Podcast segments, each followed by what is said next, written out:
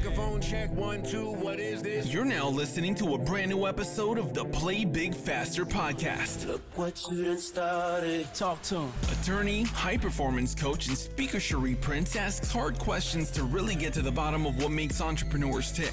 From starting a business, marketing, strategies, and the ins and outs of their industries. We talk everything from book recommendations, lifestyle hacks, and everything possible to get you inspired and motivated to build your own business. The Play Big Faster podcast starts now. Let's go.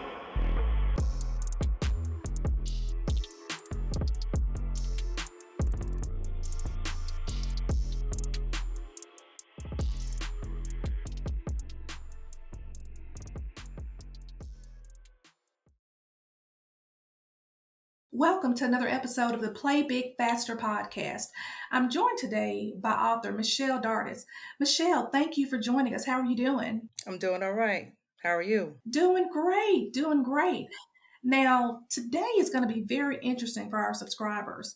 Um, your book is a little bit different than what we normally have on the podcast, but nonetheless, it's an excellent literary work. And I just want you to come and tell our subscribers about how you, you know, what your author journey looked like and um, when you started writing books. Well, Indianapolis, Indiana is my hometown, born and raised.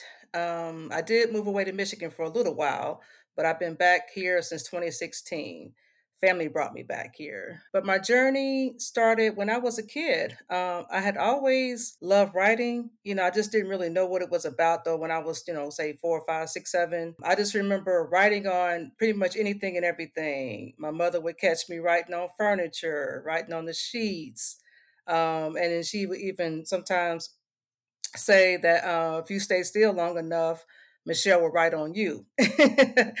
and uh, so it's always been kind of kind of yeah budding uh, within me i think um, and I, I didn't know back then i would become a writer but i knew i loved to write. I knew i loved words and so as i grew up uh, life just you know took on a life of itself of course. It was and i had i ended up having a daughter at uh, 18 well the night before i turned 18 she'll be 35 in december now and only had that one. Um, so motherhood came as a surprise at 17. But then when she got to um, grade school, I, I, would say she was probably in third or fourth grade. It was like a voice spoke to me, and it was like, Michelle, it's time for you to write. So I had no idea what I was going to write about, no ideas in mind, nothing written down or anything like that.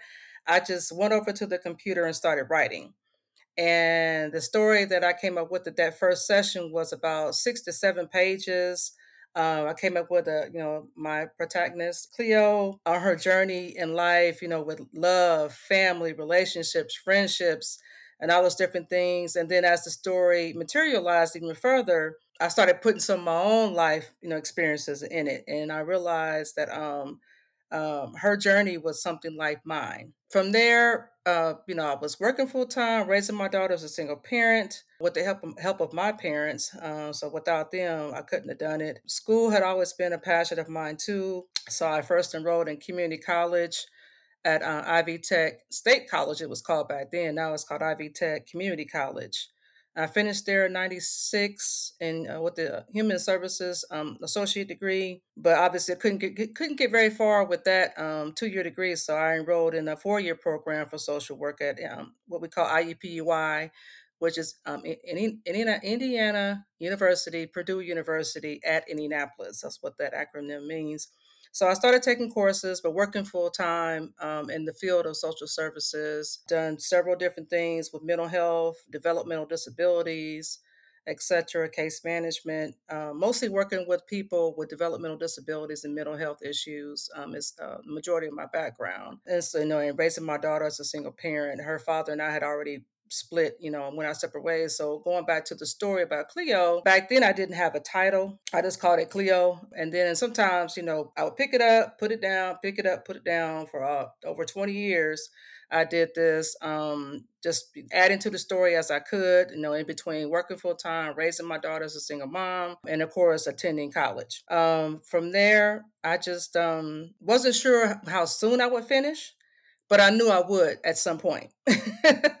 About 2015, I wrote a, uh, or I submitted an excerpt of it to uh, forharriet.com. and it was accepted and published on that site. So even back then, I thought I would be done, you know, within a year or so. That didn't happen. so life continued to go on. You know, people knew I had started this story. I got tired of talking about it and, and you know picking it up, putting it down. I finally found an editor. Uh, well, I dealt with different folks, you know, over time over time, but it was one main editor out of uh, Georgia, Atlanta, Georgia, that I worked with. They helped me uh, bring it to fruition. Um, helped me on that journey and I learned a lot from her. And then, look, at see, 2021 showed up and I still wasn't done. And so I just made myself kind of just settle down that particular year um, especially over the summer, instead of being out hanging out with friends and family, I sat in front of my computer along with uh, pursuing the PhD program as well. I forgot to throw that in. I started that pro- my program in 2018. Pursuing a PhD was something I always wanted to do as well. Over a decade ago, I looked into it, and the the cost scared me. So I, you know, put it to the side. I try to do uh, like an assistant assistantship, stuff like that, and, and to pursue that because I wanted to be the first in my family to achieve uh, a PhD degree. But that, you know, didn't happen. So time went on again. I was like, Michelle, just do it. You know, you want to do it, just don't even think about the cost so you can get it done. I quit working full time so I could focus on school. And by this time, my father um, had had had been sick over um, some years ago, and then he started asking to come home. He had a stroke and, and, and several other health issues issues. So, long story short, I figured out how to get him home. And my parents, you know, even though they were still married, they weren't together. So I got him home in uh, November of 2019, right before Thanksgiving. So I became his full time caregiver, but I was able to get, you know, uh, personal care services set up and all that kind of stuff too. So, you know, we're here, you know, we were here at, at, the house and I'm taking care of him, pursuing a PhD and, and all that kind of stuff. And then, of course, still trying to finish my book. So finally, last year, I finished it. you know, uh, almost pulled my hair out, especially when it came to the formatting part. I mean, I just I could not believe it was so it was as difficult as it was. You know, it was one thing to write the story, get it all you know aligned and everything, and what I wanted to say, the message I wanted to um, give out to the world, and all that kind of stuff. Because uh, I do believe everyone has a story. You know, it could be about you, it could be about someone else, the world, whatever it is. I do believe everyone has a story. So I finally got it done. I did the Kindle version first because that was the easiest. Um, to get it up in, in, on Amazon.com, I decided to self publish because um, I did look at, you know, trying to go the other route too, traditional, but because self publishing has become so easy, I'm like, okay, I'm gonna go, I'm just gonna go ahead and do that since I can just get it done instead of trying to wait on someone to accept my story. And then I finally was able to get it done and ready for the paperback version and the hardcover version too. Um, so that's it. You know, I just um finally got it done last year, but you know, life again had a way of changing things. I was able to do a um, book signing uh, at the uh, another a local another local author encouraged me to do right before Christmas last year, and I did at a um, a friend's at the time. She had a wine shop, and so she let me use her space. She also did like candle making and other things like that at her wine shop, you know, let me use her space for free. So it was, you know, like the first weekend of December, I was able to do that. Um, and so for 2022, I had all kind of plans of wanting to get out, you know, to do book festivals and things like that, do some other podcasts. This is actually my first podcast interview. So thank you very much again for having me. But then my life took a turn where it comes to family. Started losing people. Um, yeah, yeah. Started with a cousin in late January of this year, uh, first cousin of mine, cancer. And then a few weeks later, my mother passed unexpectedly and then yeah it was it was back it was like one person a month. Then my father passed. Um, he had gotten sick again and was in the hospital and then from there went to a nursing home and i was you know rehab things like that trying to get him back home you know trying to set those services up again which you know obviously takes time. So unfortunately right before right before i got the approval for his services to, to get going he passed away so, um, and that was just, you know, really totally unexpected. And then uh, a good friend, another, another a good friend of mine, he passed of cancer. and then my grandbaby's other grandmother passed at 51 uh, unexpectedly. And then the last person to pass in my life starting this year was my half brother, my father's uh, firstborn child uh, from his first marriage, my brother Alfred, we call him Skip, I called him Skip. So he ended up passing too in June so all these deaths back to back to back uh, really just kind of had you know shut me down Um, I wasn't writing, you know, to get done with this. I'm in the dissertation stage, but just dealing with all this death just really, you know, threw me for a loop. And then, of course, my book, you know, not you know having the motivation to promote it you know get on these podcasts and you know get out and do some traveling like to book festivals and things of that nature i wanted to do all that but my brain was shot you know having uh, because having to deal with so many deaths back to back something I had never had to deal with in my life until 2022. So tell me this, how did you come up? I know you said initially the title was Chloe. How did you come up with the title This Ain't That? You know, that's a good question. Um I knew I wasn't going to leave it at just Cleo. Cleo, no, the protagonist, her name. I couldn't really even tell you. I just knew it just came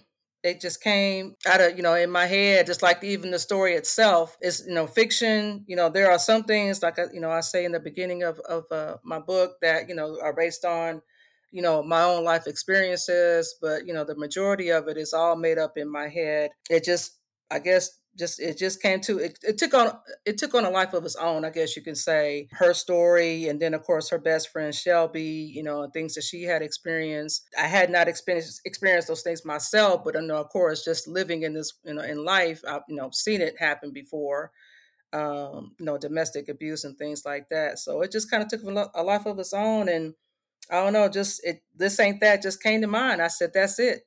That was it. That's how I, I came up with it in my head so what can we what can we expect from you next? You have this 20 year labor of love, and so it's out going to the masses. What's your what are your what's your next project? My next project is my dissertation. That's what I have to finish. But as far as you know, my personal uh, writing, this is already a chapter two or part two in mind. Uh, when I first uh, submitted my manuscript to the um, Atlanta-based editor, she's like, "It's too long." she's like, well, you got to scale this back, you know, save it for part two or something. You know, and I learned a lot from her. Like I said, you know, it's a lot of things I just didn't know being a first time author. So I did, I scaled it back a lot because I had written a lot, you know, and a lot of different characters, other folks, and other storylines and, and plots and things of that nature. So she's like, save that stuff for, you know, part two. So I do plan to write a part two. I don't know if I'll keep the same title, like, you know, this ain't that part two. I am not sure about that just yet. Uh, I also have a children's story in mind that's based on a character that I already thought of probably 15 years ago. I have her name. I just got to figure out her story and how I want to write that. And then also another story um, that's going to be based on my grandbaby. Trinity Trinity is her name. She's five years old. And she's our miracle baby, I, I tell people, because my daughter, which is, you know, she's my only child, she was told at one time that she would never have kids because there was something going on with her reproductive system. And so they told her she would never be able to carry the term. She had one miscarriage in her early 20s. And then when I was living in Michigan, I got the call that she was pregnant you know, with now five year old Trinity. So, of course, that put her, you know, she was high risk. So, that's another reason why I came home. I came home to be here for my first grandbaby and, of course, for my father, too, uh, with him wanting to come home and be in his own house and all that kind of stuff. So, those are the stories that I have in mind outside of the dissertation that I'll, I'll be focusing on in the next, you know, coming months or up to a year. So, when you're not being um, a grandma, and an awesome mother to your daughter what do you do to wind down? And just i mean you seem like with with school and your dissertation what do you do for fun michelle? I love spending time with family my grandbaby especially and my daughter friends. I love um, attending culture events you know things that i can learn from museums um, any kind of art inspired events of course in the summertime i love to swim I love to dance. I love to kick back and watch TV and we talked about you know watching Queen Sugar and um I recently got into SEAL Team and I love that show. I don't know what it is about SEAL Team, but it caught my attention and I've been stuck on it ever since. So I pretty much watch it every night. so yeah, those are the things I like to do in my spare time. Well, listen, before we wrap up, tell us what advice would you give someone who is interested in being a first-time author? They're interested in putting pen to paper and sharing ideas with others. What advice would you give them? You have to stay dedicated. Uh, no matter what, what else is going on in, in your life, if it takes you five years, 30 years, whatever the case may be, you, you can never give up.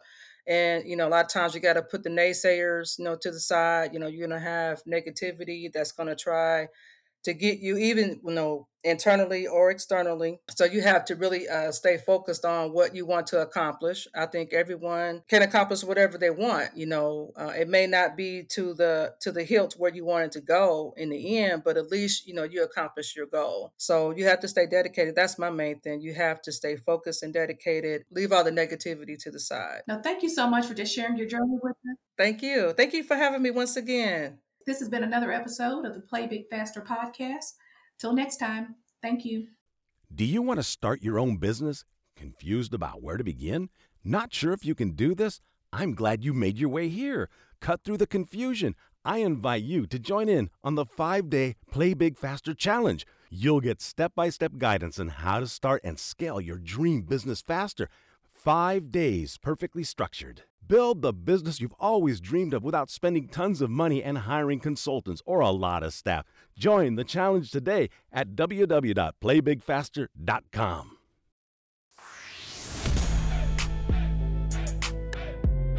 Thanks for listening to this episode of the Play Big Faster podcast. Want more entrepreneurial content? I like this. Make sure to subscribe for future episodes. Already subscribed. I just clicked on it. Don't forget to like and leave a review. Share with a friend that needs this in their life. I think you need this more than I. Oh, and make sure to follow Cherie on IG at Cherie Speaks. And remember to play big faster.